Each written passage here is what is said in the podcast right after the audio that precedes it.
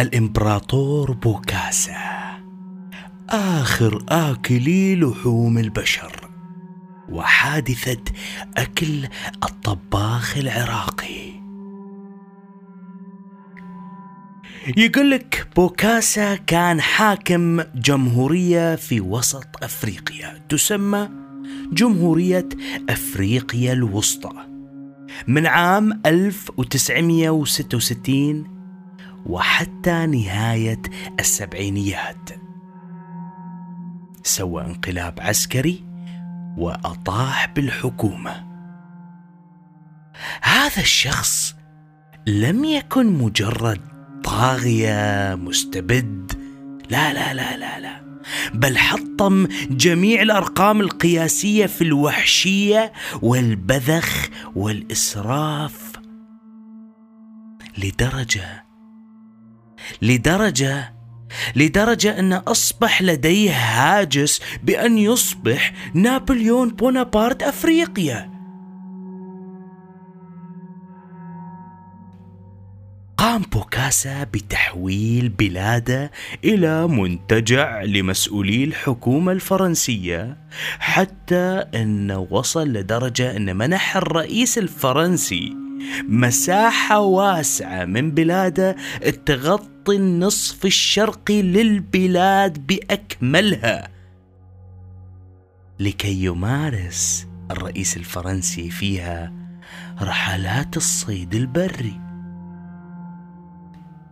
وكان يغدق يغدق على أولئك المسؤولين في الحكومة الفرنسية بالهدايا وقطع الماس الثمينه التي لا تقدر بثمن. وفي عام 1976 مات ربع أطفال شعبه من الجوع. وبعدها في سنه فقط 1977 قام بوكاسا قام بمحاكاة بطله نابليون. وتوج نفسه إمبراطور على أفريقيا الوسطى في حفل كلف عشرين مليون دولار. وبهالشيء أفلست البلاد فعليا. ويقول لك إن التاج فقط التاج كلف وحدة خمسة مليون دولار أمريكي. وصرف على هذا الحفل القرض الذي تلقته بلاده من فرنسا. ولم يدعو غير زعيمين من نفس رتبة الإمبراطورية وهما إمبراطور إيران وإمبراطور اليابان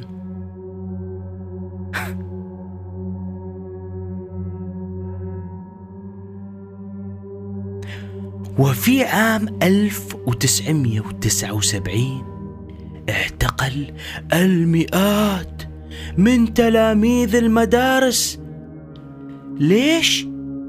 لأن أولياء الأمور لم يستطيعوا تحمل نفقات الزي المدرسي الذي تنتجه شركة تملكها إحدى زوجاته اللي ما حد يعرف كم عددهم أصلاً.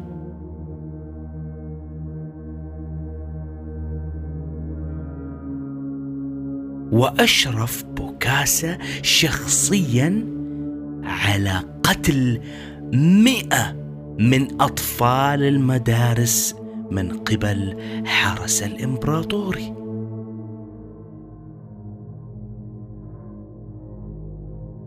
بعد ذلك في 20 سبتمبر 1979 جاء المظليون الفرنسيون وأطاحوا بحكمه وأعادوا تثبيت داكو رئيسا للبلاد. وبدأت المهمة الصعبة للكشف عن بقايا ضحاياه حيث عثر على عشرات من بقايا تلاميذ المدارس الذين عذبوا حتى الموت من خلال وتحت يد حرس الإمبراطوري. وكان ذلك في قصره. حيث وجدت عظام 37 طفل آخرين بالقرب من أرضية حمام السباحة الضخم في القصر. كان بوكاسا قدمها كوجبات شهية للتماسيح الأربعة المدللة عنده.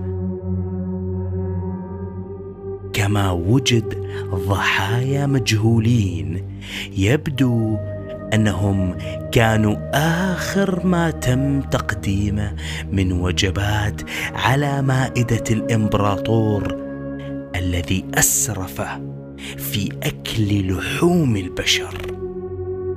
نعم أكل لحوم البشر.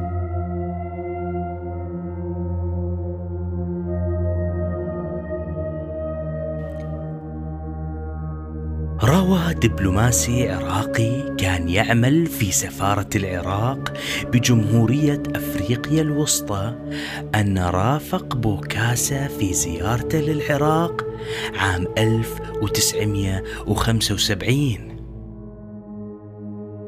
أوضح أن الرئيس العراقي الأسبق أحمد حسن البكر أقام دعوة لبوكاسا في قصر دار السلام وقد أعجب بوكاسا كثيرا بالطعام العراقي وأشاد بالطباخ الماهر الذي أعد الطعام.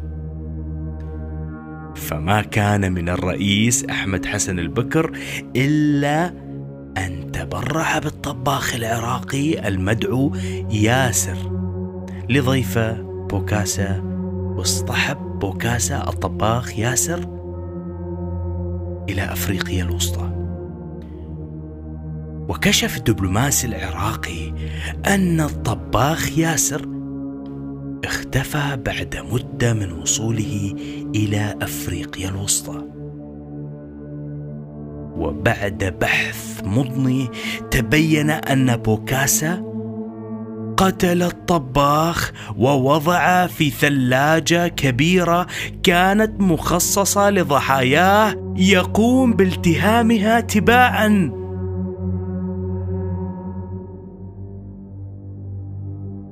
ولما أطيح ببوكاسا وحكم عليه بالإعدام نفى بشدة تماما تهمة أكل لحوم البشر مبررا ذلك أن لحم البشر شديد الملوحه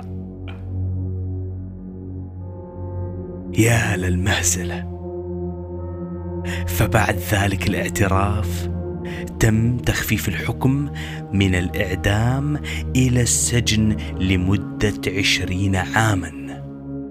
ثم أفرج عنه سنة 1900 وثلاثة وتسعين. ومات بعد ذلك بثلاث سنوات بنوبة قلبية. وقد ترك خمسة عشر زوجة وخمسين ولدا وبنتا. والله أعلم.